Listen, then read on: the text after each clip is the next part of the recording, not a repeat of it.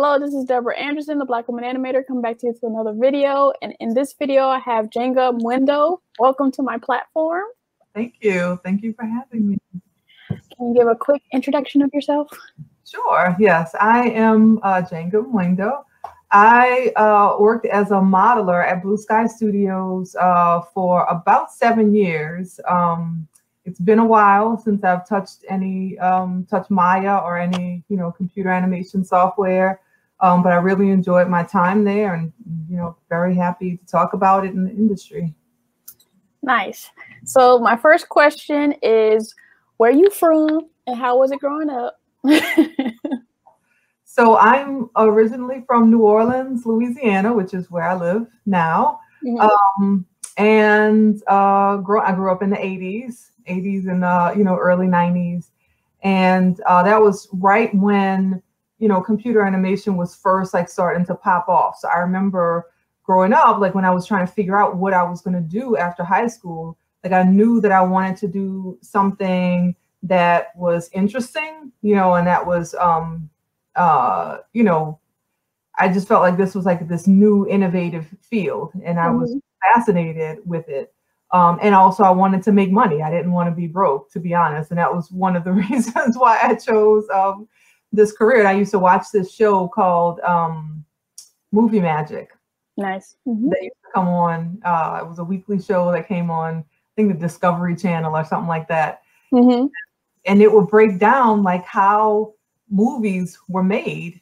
Um, and you know, some of the episodes would, you know, include like computer animation effects. Mm-hmm. And I was so fascinated. I was like, how do you make, you know, it's this doesn't exist in reality, but yet we're creating it for movies. So I, I just yeah. wanted to be a part of that. And so that's why I started to, um, you know, pursue the the field, the computer animation uh, industry. So, um, what about what some other stuff you did growing up? Like, how was it just being from New Orleans? Oh, like just regular life stuff. Yeah. um, you know, it was cool. I um, so I grew up. Uh, my my my family or my, my parents and uh, and their peers. So I grew up in the in the eighties. Um, you know, my parents were very um, were part of the Black Liberation Movement. Um, my parents raised us in a very like an Afrocentric uh, household, part of the Afrocentric community in New Orleans. They they and their peers started an African centered school here in New Orleans called Ahidiana um, mm-hmm. that I attended along with like a lot of my cousins and you know and, and other peers. Um, so I think we had a very unique kind of you know New Orleans uh, experience. Um, my name Jenga is a Swahili word that means to build. Um, mm-hmm. So it's kind of uh, interesting that I ended up becoming a modeler. Yeah, a builder, a digital builder. Mm-hmm. Um, so uh, yeah, so we had you know just a very kind of unique, um, I think, growing up experience. Uh, there was a, a, really strong but small, you know, African like Af- Afrocentric community, you know, here in New mm-hmm. Orleans. Um, so I remember, you know, just going to a lot of uh, different like types of community events, especially like around Kwanzaa. Um, mm-hmm. These big like you know community events um, at the Treme Center, mostly, um, you know, in New Orleans Community Book Center was a place that we would, you know, go a lot.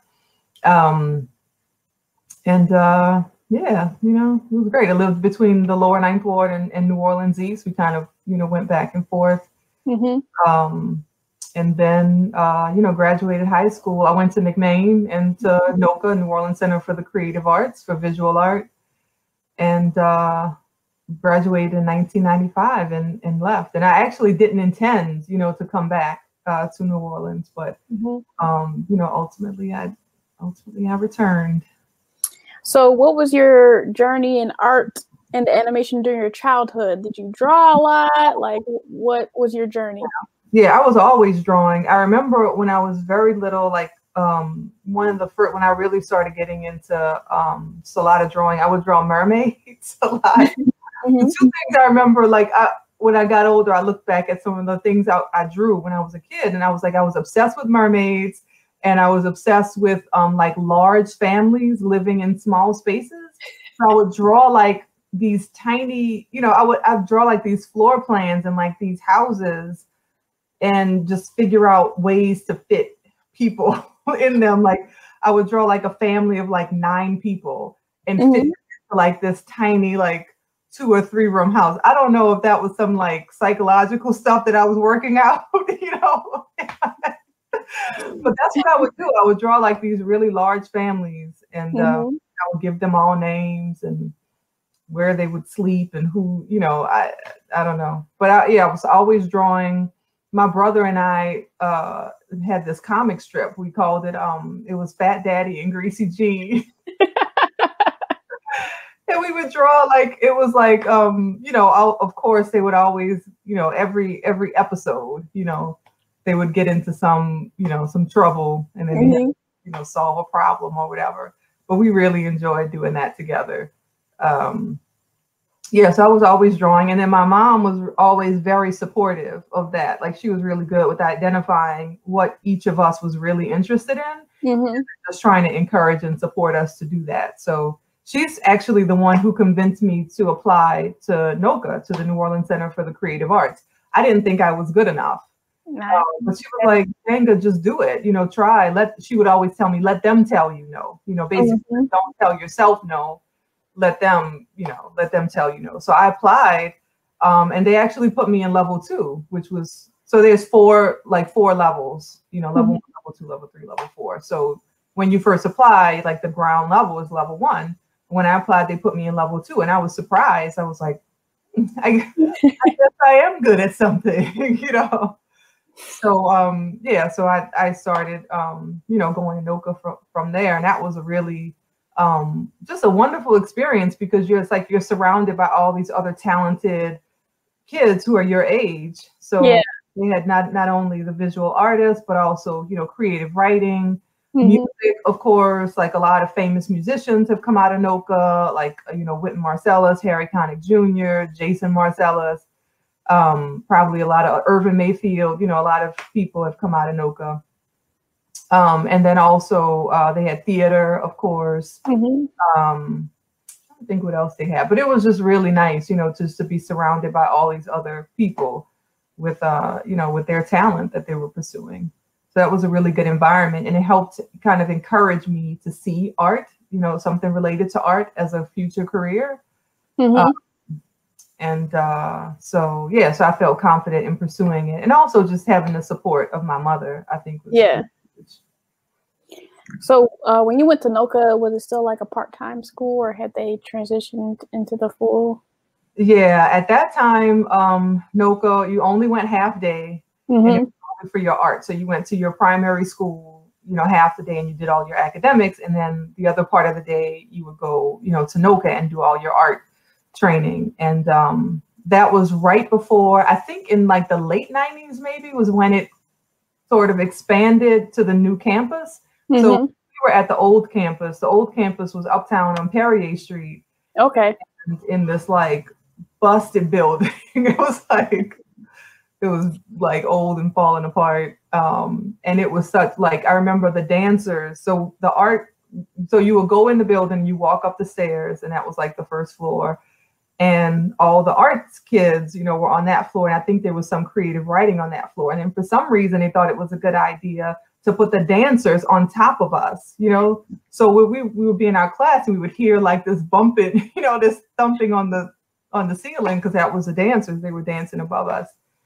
Um, but yeah, it was just I think they just found um, you know a large building to yeah. you know, house a school, and then um, you know once the state uh, I won't say took control, but there was an agreement I think to expand NOCCA into a state school. Mm-hmm. The state funding, they were able to find a new campus and build like this really uh, amazing kind of you know state of the art campus right on on the river. Um, but I didn't go there. I, I, went to the school on Perrier Street, um, which was a great experience still. And my daughter actually now goes to NOCCA. Nice. School art, which is really interesting. And they've, they've expanded now to Now they have culinary arts there, they mm-hmm. have media arts. Um, they have, I think, theater like production, you know, if you're interested in building sets and stuff like that. So, yeah, it's a great place. A lot of resources for young people. I tried to get something 3D started there. I just taught like a little three part class there, and that it was kind of like a one and done. I was like, oh, okay. it's so interesting. Like when I first moved back, so after Katrina, um, I decided to quit my, or when Katrina hit, that was sort of my, you know, cut. I was like, I'm done with computer animation. I'm gonna go back home, mm-hmm. you know, figure out what I'm doing, you know, what my purpose is or what I'm doing with my life. But I thought I would try to make some money using skills that I already had, and I was really surprised at what seemed like a lack of interest mm-hmm. in, you know, in computer animation. I'm like, for me, I'm like, these kids, like, so computer animation was a really low barrier or, you know, there's a low bar to entry because you don't have to have a degree. Mm-hmm. yeah. All you have to do is have skills. You know, you have to have a good reel and probably some good connections. And so I was like, I really wanted be, you know, figure out a way to teach kids. I, I did reach out to NOCCA mm-hmm. and they were kind of like, oh, that's cute. that's kind of what I felt the response was. They're like, oh, that's so cute that you, you know, that you worked in computer animation. That's nice. It seemed like they didn't really want, you know, and then I'll reach out to this other school um, on on the West Bank, Algiers Technical High School, I think mm-hmm. called something like that. Yeah. They had they had all the equipment, you know, they had like the state of the art computer lab um, with uh, graphic software. Um, and I'm like, we could do so much together, you know, but they, it just. Yeah. I, I, I spoke at ATA and then I think um some lady at Warren Easton had contacted me for some, but that didn't go anywhere either. I don't know. Traditional education and animation is just like does not work. I don't know. Yeah.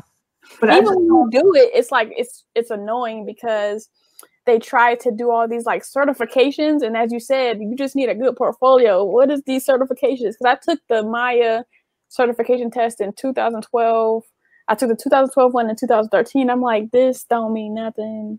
Like you pass it and you still ain't good at 3d like yeah yeah yeah.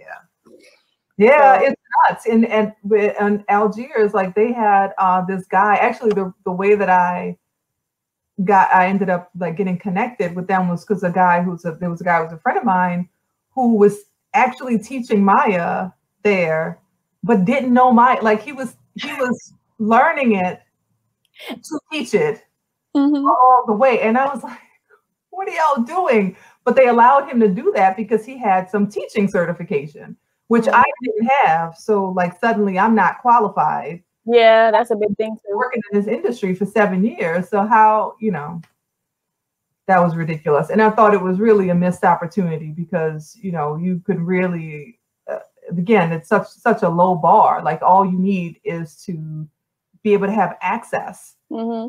to this, you know, the software, which they did. Yeah. And somebody to kind of guide you. And you really could you know that you can get into this industry. You don't have to have you know a, a, degree. You don't have to have you know all you have to have is a skill and connections. Yeah luckily there was an organization called young creative uh, agency that i got to work with a couple times that mm-hmm. had i taught them i think maya.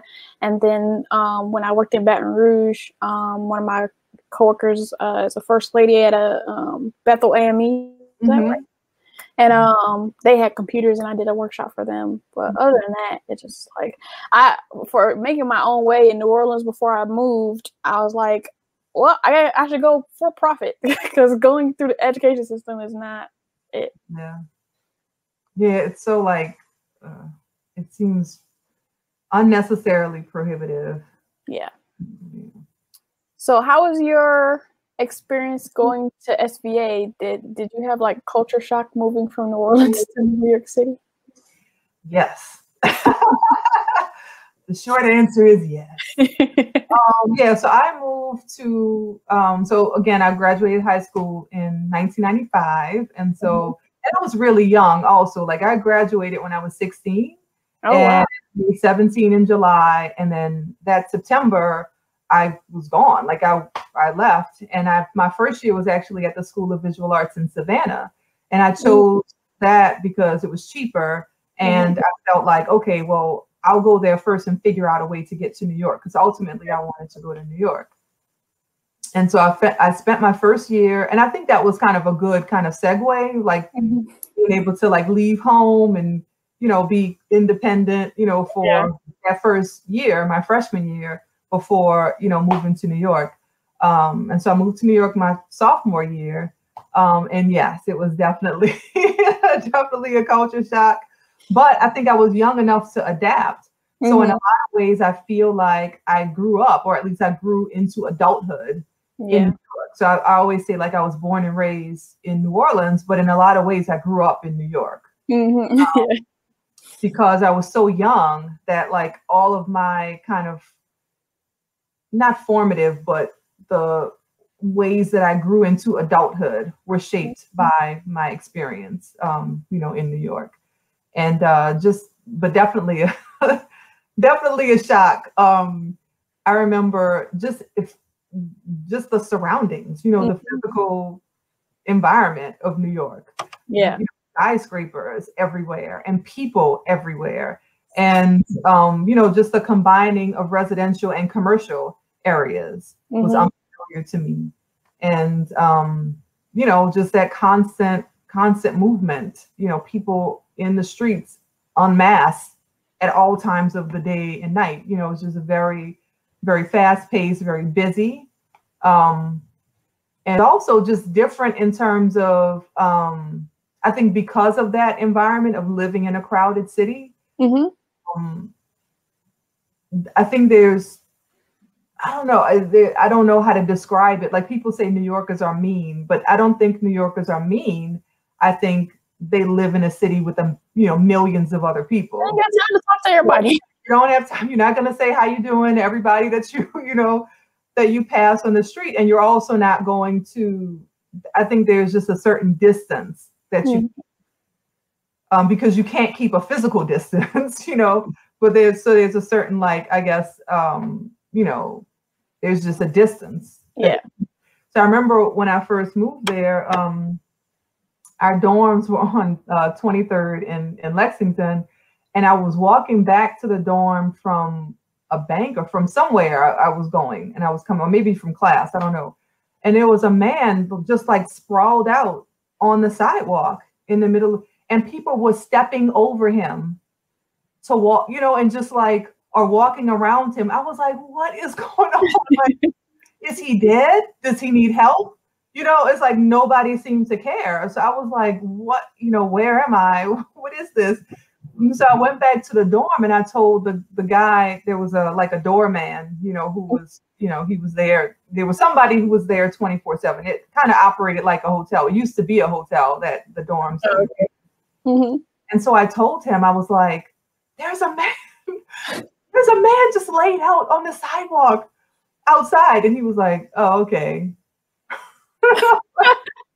are we gonna do something? He was like, What do you want to call the police? Like, what do you want to do? Like, what do you want to do? Like nothing, obviously. There's no urgency. You know, so that stuff like that, I think yeah. definitely a shock. I remember my, my first time catching the train was scary. Like mm-hmm. I'm like, I don't know, how do you know what stop you're supposed to get off at? Like, what if you miss it? You know, what if everybody seems to know what's going on except for me? You know, and I didn't want to I didn't want to seem like a naive, you know, ignorant person because I didn't want to get taken advantage of. So I was always mm-hmm. like, you know, just keep kept my poker face no matter what was going on, you know. But uh yeah, it was just it, it was um definitely different. Um but I think Did I explored New York City, the different parts, or was it too just too big? Ultimately I did. I think I did through um like through school um, and through um, you know just meeting other people. And I had a cousin who had moved there before mm-hmm. I did, which was really good. And she lived in Brooklyn. Um, and it took me a while to like get up the courage to make my way to Brooklyn by myself, you know. But mm-hmm. by the time I, I mean, when I finally did, um, that was wonderful. It was just because um, she was really part of like a uh, the black artist scene, you know, mm-hmm. in in Brooklyn. Um, so she introduced me like to her friend. I became part of her friend group, mm-hmm. and, like her community. Um, which was really beautiful. So I got involved. Uh, me and her and a few of our other you know friends in that community started an organization called Red Clay Arts. Okay. Which was based in Brooklyn, and we would put on gallery um, shows. I actually curated my first, um, you know, arts exhibition as a part of that. I did um, a multimedia um, exhibition that was all about catcalling, which is something that is at that time, at least. I don't know if it is now, but it was. Yeah, they did a little special on there like a year or two ago. say it again. They did a special on that a oh. year ago. So yeah. yeah, yeah, that was something. I mean, definitely living in um, in New York because everybody is pedestrian for the most part, so you're always on the street, mm-hmm. and um, you know, men just feel like they could tell you whatever you know they want to tell you. So I did like this whole kind of multimedia exhibition about that um, as a part of Red Clay. Um, we would do all kinds of things. It, it was it, it was just a really wonderful time, really wonderful time. So um, through kind of coming into adulthood in New York City, when you came back to New Orleans, like what do you think set you apart from someone who maybe stayed in New Orleans? Like what? Yeah, I experienced shock coming back. also, I was like, this is different. because I grew up, you know, in New York, you know, mm-hmm. I became, I was so so young when I moved up there. So and I I lived there from what 18 to 20, 28, 20. Yeah. I think I was around 28 or 29, you know, when I moved back home. Mm-hmm. Um, so it's like, wow, there were so many things that were familiar. Like coming back home to live was really nice because it felt like um, there were so many things that were familiar and so many people who knew me and who knew my family. Mm-hmm. That, um, it was very comfortable, you know, mm-hmm. to, to come back. Um, but at the same time, things don't operate here like they do, you know, yeah. in New York. Um, I think there's a sense of like efficiency and urgency around business, is you know, particularly um, that's in New York that's really not necessarily here. Um, mm-hmm. And I'm mm-hmm. not saying that um, it's you know better or worse. It's just right. it's different, you know. Yeah. Um, so yeah, so that was a struggle. I think um, public transportation. Yeah. Very, very different. I tell people when I lived in South Korea, I could get all around the country, but I couldn't figure out how to take a bus from Jefferson Parish to Orange Parish. I was like, ah. I think, yeah, it's not. So when I came back, I was like, okay, I know, you know, we don't have, I knew we didn't have an efficient public transportation system, but I was like, mm, I'll figure out, figure it out. I'll get around. I don't need to buy a car. Yeah. Incorrect. you know, so ultimately I ended up um, at first I tried to get around on the bus and on my bike. And mm-hmm. at the time, like when I moved back home, my daughter was was three, or she made three when moving when we moved here. Mm-hmm. She was young, and I had like a little um, like a trailer on the back of my bike, and I would ride around with her, you know, everywhere like that. And um, that just that's hard. Like that's a hard life. So yeah. um, I ended up getting a scooter, I was like, okay, that'll be my kind of um, the next step because I didn't want to get a car. I didn't want to produce, um, you know, emissions unnecessarily. I yeah. wanted to, you know, have a, a simpler kind of life. So I said, okay, I'll get a scooter. And so we did that for a while. Um, and then that also became just un, not practical. And uh, then I got a a car after. So now I, I have an electric car, which is I feel good about that, you know. but yeah. You said um your daughter made three and like just the different ways that people from New Orleans talk. I remember my uh, so my one of my cousins um went to Grambling, so he's familiar with like how people from Louisiana talk. And I remember he they came to visit and we were at dinner and I was like, Oh, do you want to get to dinner for this time and he's like it's not for it's at i'm like i'm sorry this is how people talk here and i just waited like i didn't I don't like, think are we the only people who say that who say i'm gonna be here for for three or four weeks. But I know, May, like my daughter made three is definitely a New Orleans yeah, that, I know. Yeah, that's and I, I like I making groceries. Yeah, I never. I was just like, I can't just start saying that. I'm just, I'm gonna go grocery shopping for the rest of my life. And you know, my mother says like, uh, you know, save the dishes. Save that means put them away. You know. Oh wow! I, I never lived there for twelve years and never heard that one. Yeah. That also might be a generational thing because I don't hear yeah. like a lot of people in my generation saying that. But my mother would say, "Save the dishes." That, just, I heard about I heard about zinc, but I never heard it in real life until I met an older person in Baton Rouge. Like they yeah. um, worked in um, on our floor and we shared the lunch area, and that's the first time I heard zinc in real life. I, I'd only theoretically heard about it. yeah, yeah, zinc, orange, you know, Earl, like that's yeah. Yeah, because I lived in New Orleans a little bit when I was here. So when I came back, I was like, it's Aura, Earl, Turlet, Yes. Orange. It's so funny because it's all the all the OI stuff is er, but it's like the OR. That's the other. So my grandmother, for instance, she she says happy birthday. Mm. It's not birthday. It's boy. You know, it's it's like it's it's the other way around. You know, so it's turlet boy. Yeah. Mm-hmm. All right. You know. Um. So like in the past I don't know if it's still happening, but in the past, um, you know, five years, there's been this like trek of people from Brooklyn to New Orleans. Mm-hmm. From experiencing Brooklyn, do you understand why? Because I, for, for me, I, I've never lived in New York City. I just went to school with a bunch of New York City people when I went to upstate New York um, for college. But it seems like New York City is so fast. Like, why do people want to move to New Orleans? Yeah, I don't. I mean, I don't even know if I understand the Brooklyn New Orleans connection, but it mm-hmm. definitely is there. Mm-hmm. You know, and I think that a lot of Black folks in the North are generally looking at the South more now. Yeah. Um, and uh, so so not only New Orleans but also like Atlanta, but I think they're looking at like major cities, you know, in, like Dallas in and Orleans, Atlanta, yeah, Dallas, you know, Houston, places like that. Mm-hmm. Um, I don't know what it is specifically about Brooklyn and, and New Orleans, but I yeah. definitely met like several people who are from New Orleans who live in Brooklyn, and then mm-hmm. you vice versa. I don't know. I don't know why.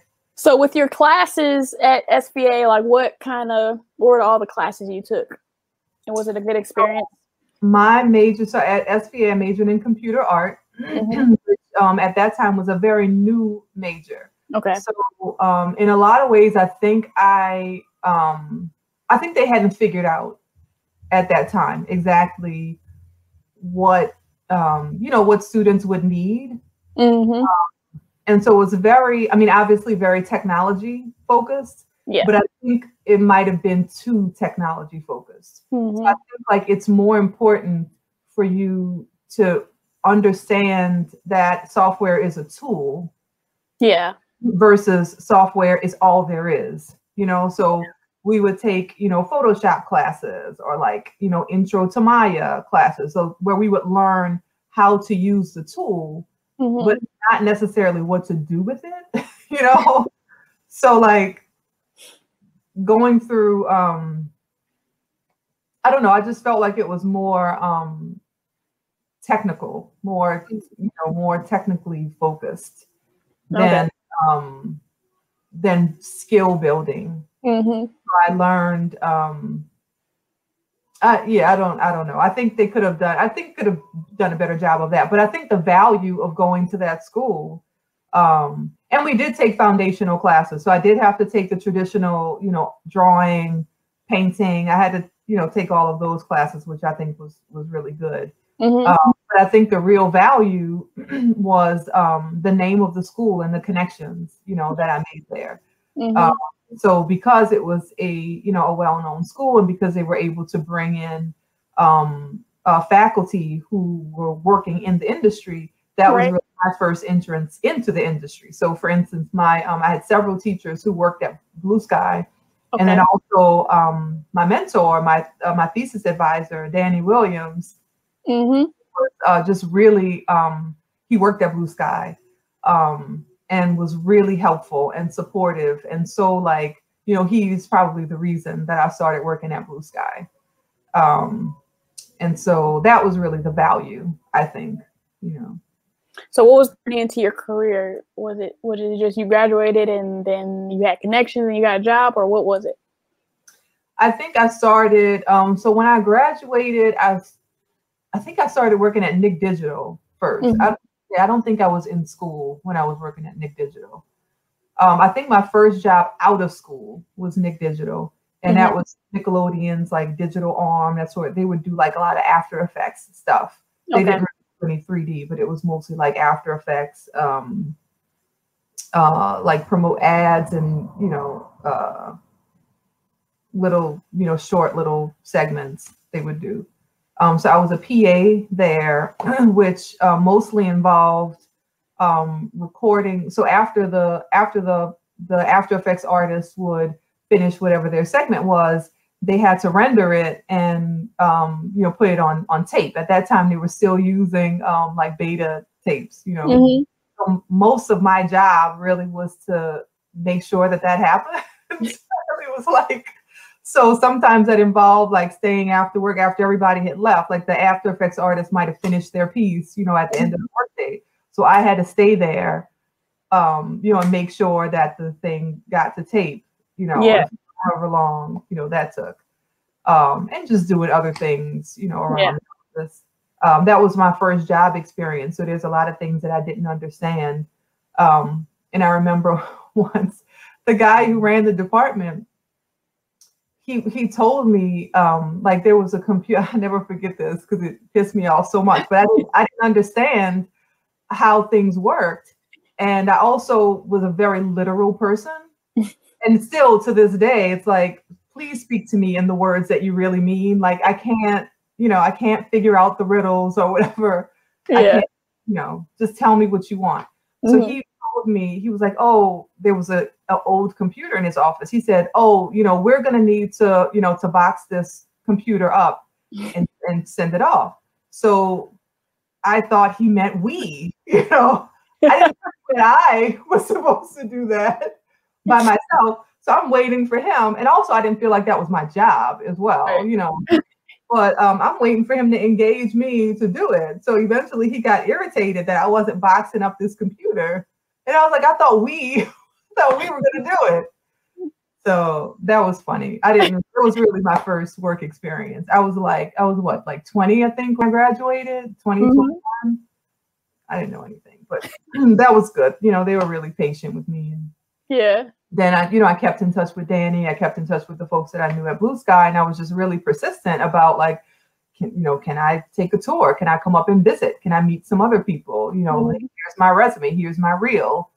Um, and then I so I eventually they told me there was an opening for a production assistant at Blue Sky in the modeling department. And so I, you know, applied for that. And then I um so then I started working there. Um, and that was great. That was like a dream come true. That was like, this is all I ever want to do. You right. know, and I get to do it, you know.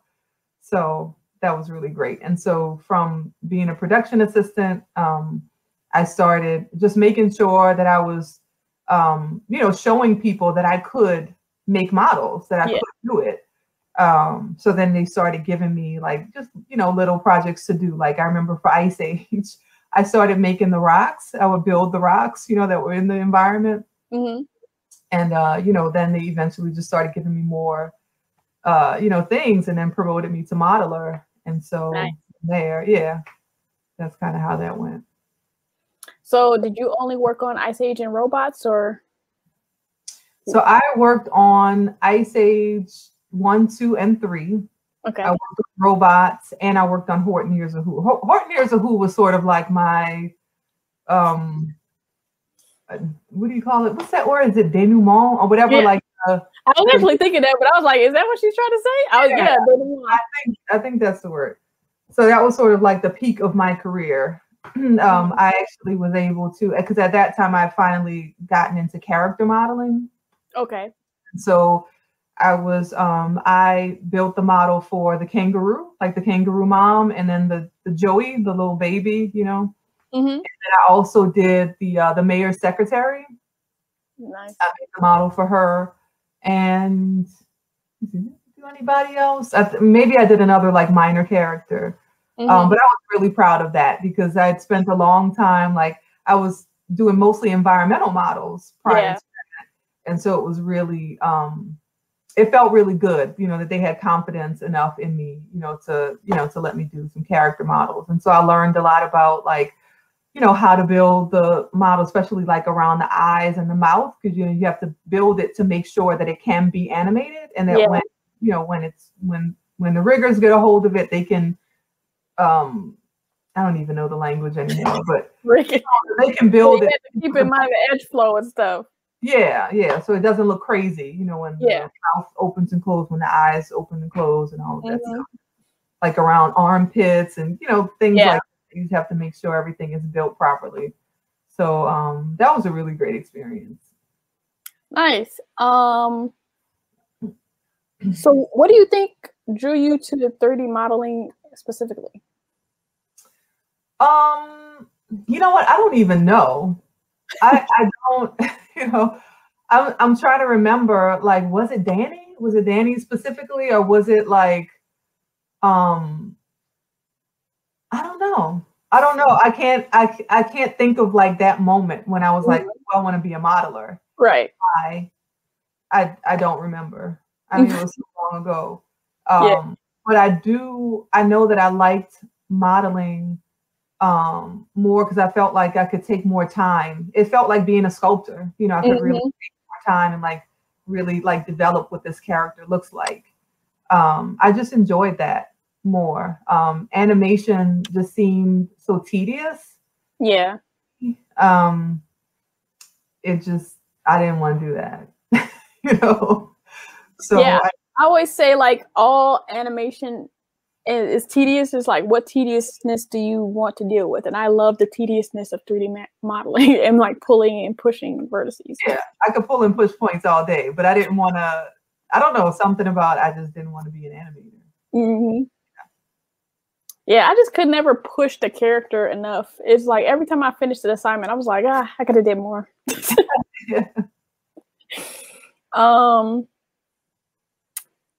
so can you talk about um, the Backyard Gardeners Network and like your various initiatives? Okay, yeah, we can talk about that too. So when I moved back to New Orleans um, after Katrina, mm-hmm. I was looking for ways to be of service or of I wanted to be able to um, be a, a, contribution to my community, to the Lower Ninth Ward. Mm-hmm. I bought a house in New Orleans um, a month before Katrina hit. Mm-hmm. I wanted to. Um, it was going to be an investment property, and I thought eventually, you know, I would I would move back home, but I didn't know when. And then Katrina hit, and I was like, I can't do this anymore. I have to go home.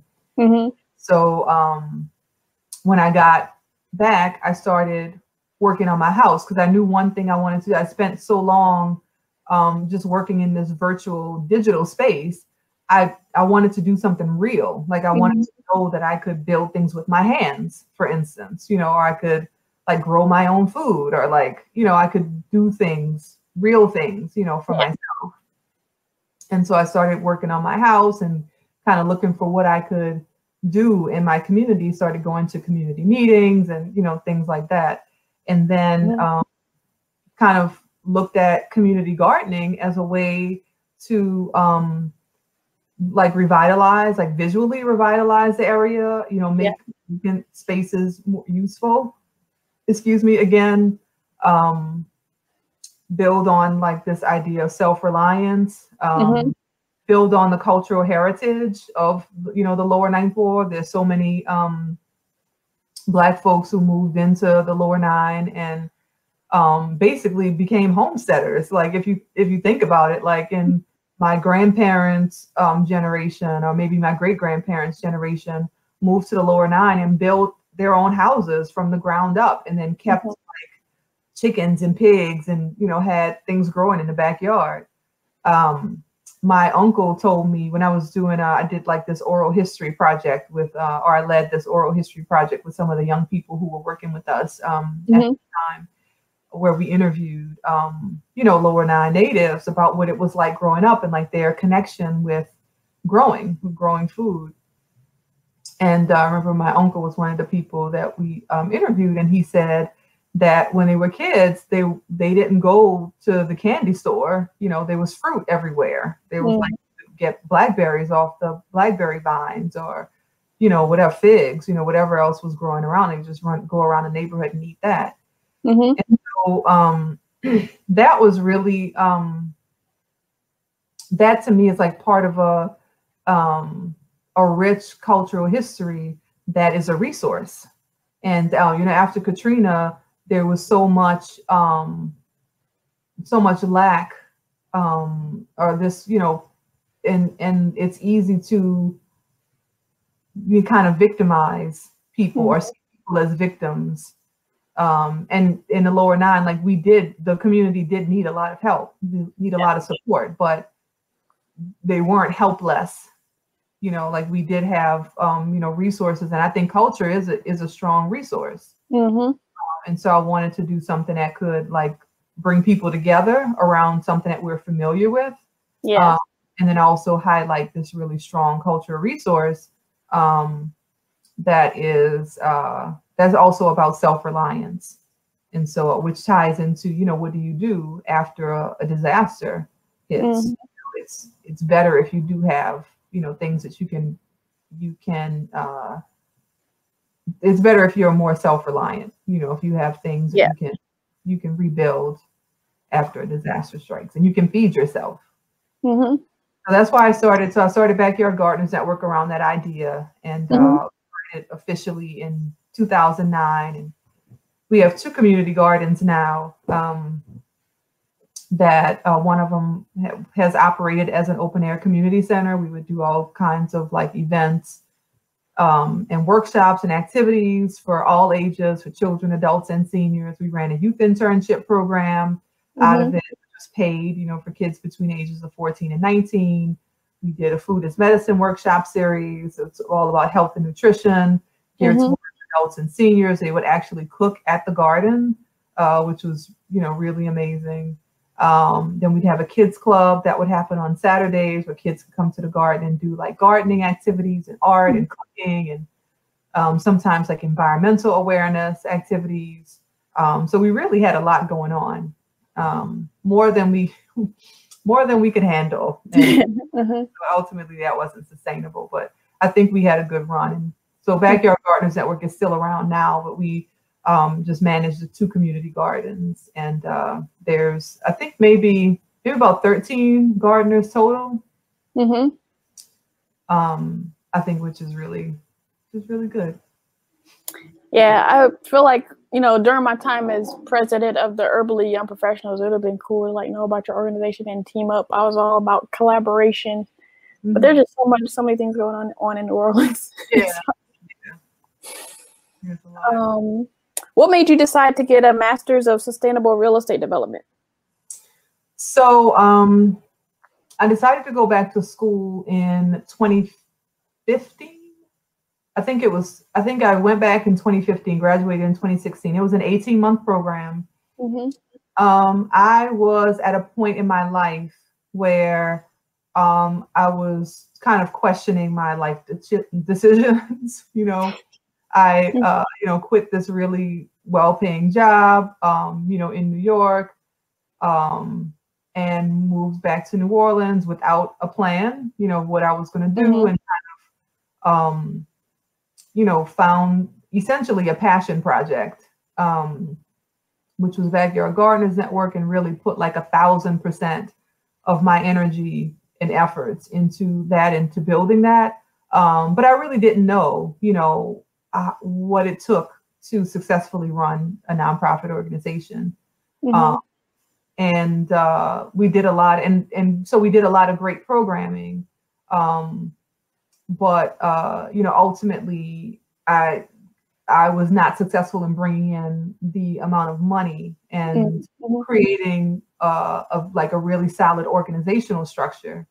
Um, you know, to to keep growing and to keep the organization going in in in the direction where it could be sustainable and yeah. where it could pay me a, a, a, salary that I could live on and pay other people, you know.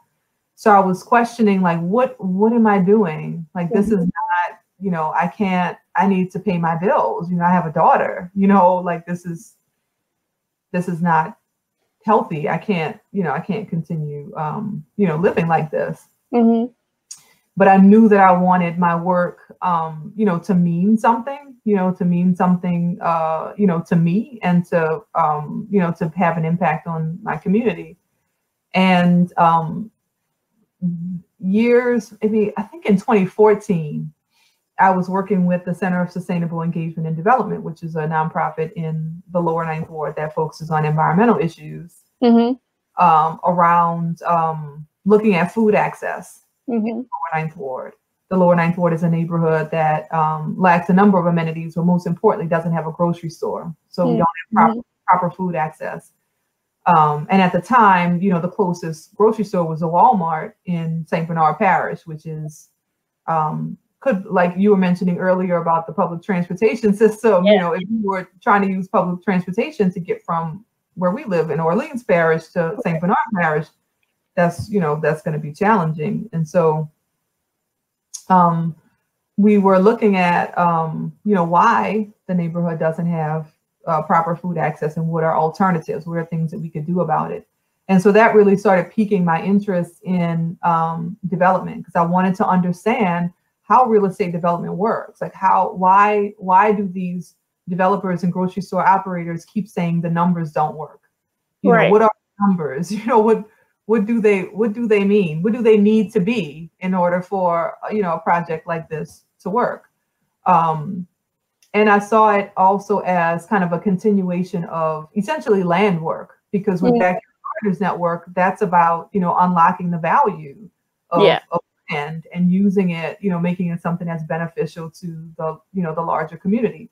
So I feel like this, you know, real estate development work is the same thing, looking at what, what is the value of land and you know how can it be beneficial to you know to the, to the larger community. So I was drawn to sustainable real estate development not only because you know, sustainable is a word that's thrown around a lot.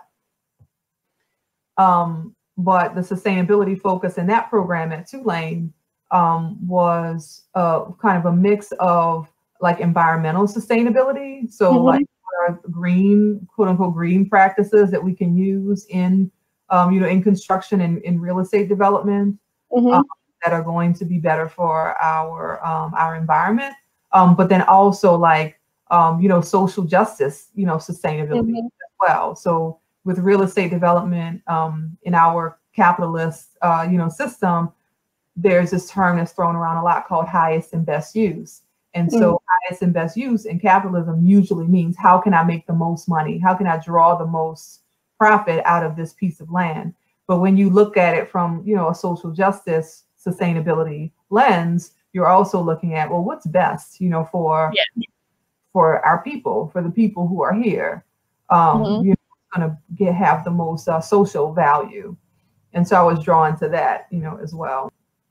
And so through that program, we learned a lot. Um, you know, there were there were instructors who were, um, you know, make made sure that we were having conversations about redlining and what that did to, um, you know, various communities, um, and why, you know, kind of why our landscape um, looks the way it looks now in terms of where people, um, you know, where people can live. Why, um, not necessarily, not not even why communities are still segregated, Mhm. but also why, um, why poor neighborhoods in urban areas are generally black. Mhm. You know, just like sort of why things look the way they look and uh, you know why why things are the way they are what so- sort of the overlay of racism Yeah. you real estate development racism which pervades everything you know in in Yeah. our lives and in, in our system but how would would impact what what that looked like and what that Mhm. looked like in you know in real estate development so i think that was really valuable and it sort of helped me to kind of hone in on what i really was interested in which was um, you know collective investment ways that people in communities could invest collectively in order to create the types of developments that we want in our you know in our neighborhoods Mhm. and so that's something that that continues to be uh, an interest of mine and something that I'm building um, Yeah. you know, towards as I gain more. So now that I'm working in real estate development, I work for an affordable housing uh, Mm. development now, um, a nonprofit. And um, so as I gain my skills, I'm looking at okay, how can I ultimately how do I use that to create this, you know, a, a collective investment model here? Yeah. Yeah, that um conversation around like putting a grocery store is so annoying because it's like it's so expensive to be poor, first of all. So Yeah. to travel to all these other places to get it, and then you're probably getting your food from a corner store, which is marked up. So you're Yeah. spending the money anyway, and it's a necessity. Like, and so I was in the um New Orleans uh economic development ambassador program. And I Mhm. remember my cohort, there's this dude, and he he's like one of them people who is like only Hispanic in name, like like not in culture at all. like he might he was a white dude, but anyway, um, so they were talking about um how hard it was to get the Rouses. Like there's like a different kind of Rouses somewhere in New Orleans. Um, it's not their usual model, but it was like a smaller version Mm, okay. and um he was like playing devil's advocate and i'm like how you playing devil's advocate on a grocery store? Like that is not what i'm like people need food. What are you doing? So Yeah, but I mean, so many of the, the decisions that are made in a capitalist structure are not about what people like what people's social needs are. Mm-hmm. Need is defined by what people are willing to pay for. You know, so if you don't have a lot of money, your needs aren't really, you know, considered.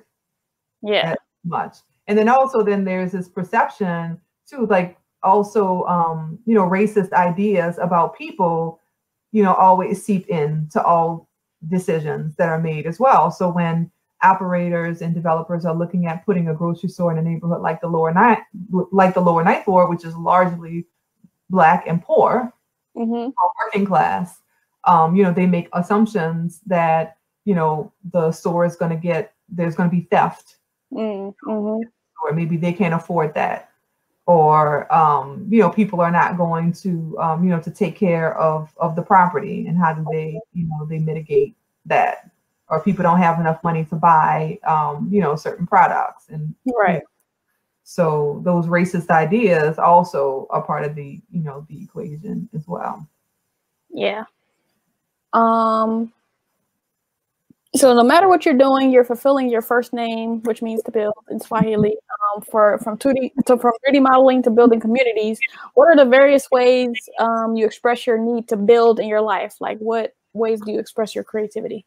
yeah and also now i'm actually i'm a carpenter like Nice. I do I do actual building as well. So like I'm working on um, a chifforobe for my daughter. A chifforobe is like a um like a wardrobe. It's on one Mhm. side you can hang clothes, and the other side has drawers. Yep. Um, so I've been I've been working on that for a while because I I kind of had a, a a break where I couldn't um I couldn't work on it, and now I'm back. You know, trying to like finish it up so she could have you know extra space for her clothes. hmm I really started to get into that. I really like working with my hands. hmm I like building things. Yeah. They they named me right, you know. I like just you know being able to um, to be self sufficient and to be able to make things um, you know out of uh, uh, you know out of out of other stuff. I guess Yeah. you know? I like I like um, I always say um, power tools are a girl's best friend. I'm like, keep your diamonds, you know, give me a saw, you know, give me a drill. I, I'll do something with that, you know. yeah. Um, I really, uh, I really like, you know, what they allow me to be able to do and to be able to create. Um, like the desk that you can't see it obviously, but the desk that my computer is on.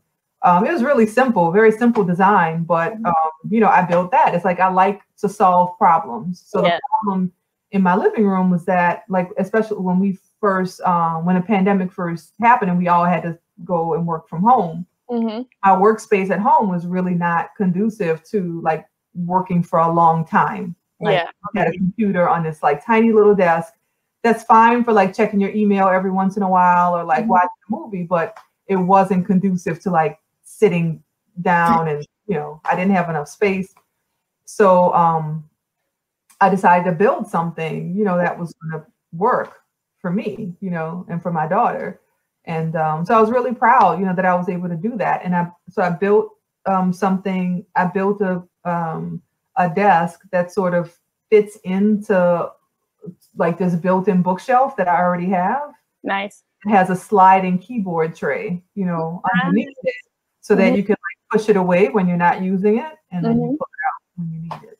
So um, I like that. You know, I like problem solving. I like mm-hmm. um, you know figuring out how to um, you know how to make make things um, that you know that fit my needs. But I'm not a stuff person. I don't like to have like a lot of not a materialist. I don't like to have like a lot of things. Yeah.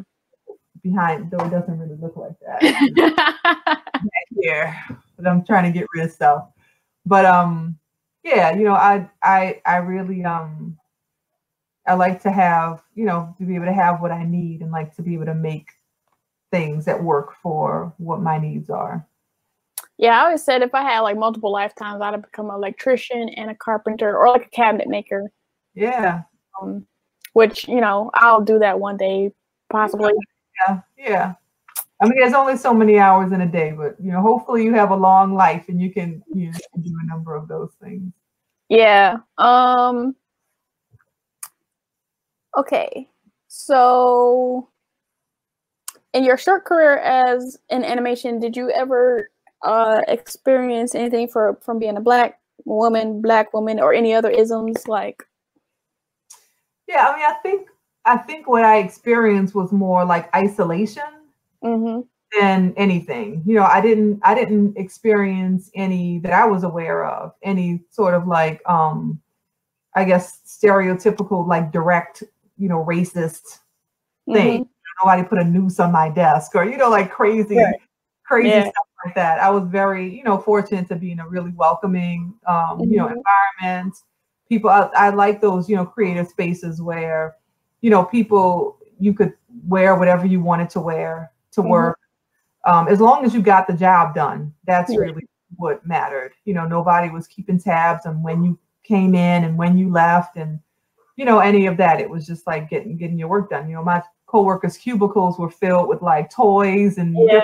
Things. I had a coworker who would who would um like come to work. He was he was like he probably would he probably would describe himself differently, but I'm just gonna say this for because I think it's a word that everybody is familiar with. So he was like goth, you know, mm-hmm, mm-hmm. but also like he was kind of like obsessed with the undead and like all of that. So he would come to work like dressed like a zombie sometimes, you know. It was like that type of environment, but he was super into bird watching. So he was like, you know, it was just like these interesting people. Like I went to one of my coworkers was a b-boy who was like really into like breakdancing. He taught a breakdancing class like at work. Nice. And there was a time that I had um I used to wear my hair really short, like um, like a buzz cut almost. Mm-hmm. And like um he would shave like designs into the side of my head at work. so inappropriate. But we didn't know, you know, I that's the only type of environment I had ever worked in. So I didn't it did nothing seemed wrong with it to me, you know. Right. It was like so that's the type of stuff that we would do. And I so I that's thought that cool. was great. Um so but just in terms of like I was the only black woman um mm-hmm in my certainly in my department, and I'm trying to think. I think when we were talking earlier, it was like on the on the creative side of the company. Mm-hmm. I think like I don't want no anybody to watch this and be like, no, no, I wasn't. I was there. I was there. I don't remember. It was so long ago, but I I feel like I remember I was the only black woman in on the creative in any of the creative departments. Mm-hmm most of the black people. I might have been the only black. Danny is black. Danny's mm-hmm. mother is black, so he was he was there. But I don't think there were any other. There might have been a couple of black folks in, in animation. Let me not. That's the wrong thing. but most of the black people worked in like um you know the administrative, the yeah. like accounting, or they might have worked in IT. Mm-hmm.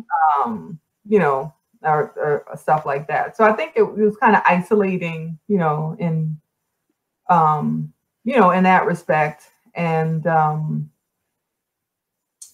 but uh, you know, I wish they were. I, I I wanted. I didn't want to be the only one. Mm-hmm. You know, I wanted to have other uh, you know other black women, other black people. You know, in in in our department. Yeah. Um. But yeah, so that that was my experience, and I, and I think that probably is one reason why maybe maybe it was easier for mm-hmm. me to leave when I was ready. You know. Mm-hmm. Um not to say that I didn't, you know, form friendships, you know, right. and things like that. Um, though I, I, honestly, I do have, I have some regrets about not forming closer friendships with the people that I worked with. Mm-hmm. Uh, but I kind of was like, I'm with y'all all day. Like, I don't want to also be with you after work, you know? right. So, but I probably, I probably should have because they were really good people. Yeah. And, uh, really interesting people too. But I had this whole other life, like this whole other life in Brooklyn yeah. That was not related at all, you know, to what I was doing in uh, you know, at Blue Sky. So right. for me, I think I, I needed to have that um balance. And that life was all that was black. That was my mm-hmm. that was my community. So do you ever have any desires to get back to 3D? No. It's so, it's so interesting how like you know, it's like when I'm done, I'm done. You mm-hmm. know, like I I I don't. The, I think really the only regrets I have about leaving is um, the way that I left people. You know, mm. so um, I, I keep in touch with some of my former coworkers via social media, mm-hmm. um, but I don't really maintain um, you know strong like connections with people, and I, I definitely regret that because mm-hmm. again, a lot of good people, including Danny. Like I will never forget Danny. Danny mm-hmm. Williams just a great person. Um, yeah. and every time we every time we talk, you know, he always like expresses appreciation for me. I always express appreciation for him. It's like this kind of mutual like mm-hmm. admiration that, you know, I just have high, high respect for him. Um, but I really wish, you know, I, I could have done better just with, you know, keeping in touch, um, you know, with people. Yeah. Um, but I don't, I don't really miss the work you know, I do miss the environment, you know, mm-hmm. like being surrounded by so many creative people. I mean, these were people, I think I definitely took it for granted. These were like the best yeah. of mm-hmm. the industry. You know, I was surrounded by really, really talented people who loved what they did. Um, and I didn't realize that that was unique. You know, I didn't realize that that was a, that was a special thing. Yeah. Um, I liked um, that we got free DVDs. yeah because because Blue Sky was in the academy, you know, so we would get like you know academy screeners, and so mm-hmm. like perks like that, you know, and like the company parties that they would you know throw, those were fun, and you know I miss kind of that, but the yeah. actual, like sitting at a computer for ten hours, you know, pushing and pulling points, I you know I could do without that. I don't need I don't need you know to do yeah. that. I realized that when I was working there, that was another reason why it was easy for me to leave Mm-hmm. I realized that that wasn't my passion because mm-hmm. a lot of my coworkers would leave work and go home and work on their own projects. And I'm, I felt like the last thing I wanted to do when I went home was to get back on the computer and mm-hmm. do more of this stuff, you know? So I was able to, um, I could, I could, I can be, and I, especially more when I was younger, I could be very critical of myself, you know, and very kind of like, um, um, I had this idea in my mind that I was a high achiever, mm-hmm. you know, and, I, and, so I was successful and whatever I did, I did, I was the best. That was the perception I had of myself in my head. And I just had to come to a point with this career where I was like, that's not going to be it for me. Mm-hmm. I don't want to go the extra mile to, um, you know, to be the best mm-hmm. area. So, um, you know, I kind of had to come to grips with that and let it go. Yeah. And Katrina was, I think, presented an opportunity for me mm-hmm. to um, really, um, you know, to kind of like cut that off and move on to something else. Yeah. So my last question is if someone's if someone was producing a documentary about you, what things would you want them to highlight um, in your life outside of your is you, the question is usually outside of your work in animation but yeah, most of your life is outside of animation. Yeah. yeah. So, um, but what what you want highlighted in a documentary about yourself? Oh, you were going to ask a question like that. I have to think about that. Um, you know what? So when I was growing up, I always wanted, like, I was always drawn to life stories that were varied. Mm-hmm. You know, mm-hmm. like I never wanted to be a person who worked or at the same place for at like for all my life, mm-hmm. or even worked in the same industry all my life. Mm-hmm. I remember like I was always interested um, and attracted to people who did a variety of things. You know, I feel like our, we only have one life. You know, why yeah. just do one thing? Mm-hmm. You know, stay in one place. You know, so I think maybe that's what I would want the focus to be. I want maybe the theme is she really tried. You know, like she tried out different things in life. You know, she tried to make an impact in mm-hmm. different ways. You know, and I then at the end of your documentary, could be, and she succeeded. I, I like to think I succeeded in some things, maybe, but mostly I tried. You know, I think, um, you know, with Blue Sky, Red Clay, I'm really proud of the work that I did with Red Clay mm-hmm. um, in New York, uh, Backyard Gardeners Network down here, and then, you know, shifting to real estate development and working in affordable housing and just really like trying on new things and yeah seeing you know where i can go and um you know how i can make an impact i think that's something that's always been important to me like just wanting to make an impact wanting to yeah. life better mm-hmm. Particularly for black people before you know for our for people mm-hmm. for human beings you know in general yeah yeah so where can people follow you on social media so um, my personal Instagram is Jenga Builds. Is it? Wait, I haven't been. honestly, I haven't been on. Um, is it Deborah? Because I think yeah. you communicating with me. I, I, took like a social media break. You know, so I uh-huh. haven't been on since I had the car accident. You know, mm-hmm. I haven't really been on. So um, I think I'm pretty sure it's yeah. Jenga Builds, and I, I post there occasionally, but um, you know, not a whole lot. Mm-hmm. And a lot of my posts are around like gardening, you know, things that I'm growing or what I'm building, you know, what I'm working on, um, or, you know, just different random things like that. So, and then also my Backyard Gardeners Network is at BGN NOLA. Mm-hmm. That's a really interesting, again, you know, just kind of, I post occasionally there. Um, I'm a child of the 80s, so I don't really, you know, it's like social media seems like an extra job to me. Yeah, it is, particularly so, Twitter. yeah, I don't. I'm not even on Twitter. That's that's too much. Instagram. I have. I technically have a Facebook page, but I don't think I posted on that in like a couple of years. So, you know. But yeah, that's where people can um can find me, and uh yeah, I think I'm a pretty open and welcoming person. so they can feel free to reach out to me as well.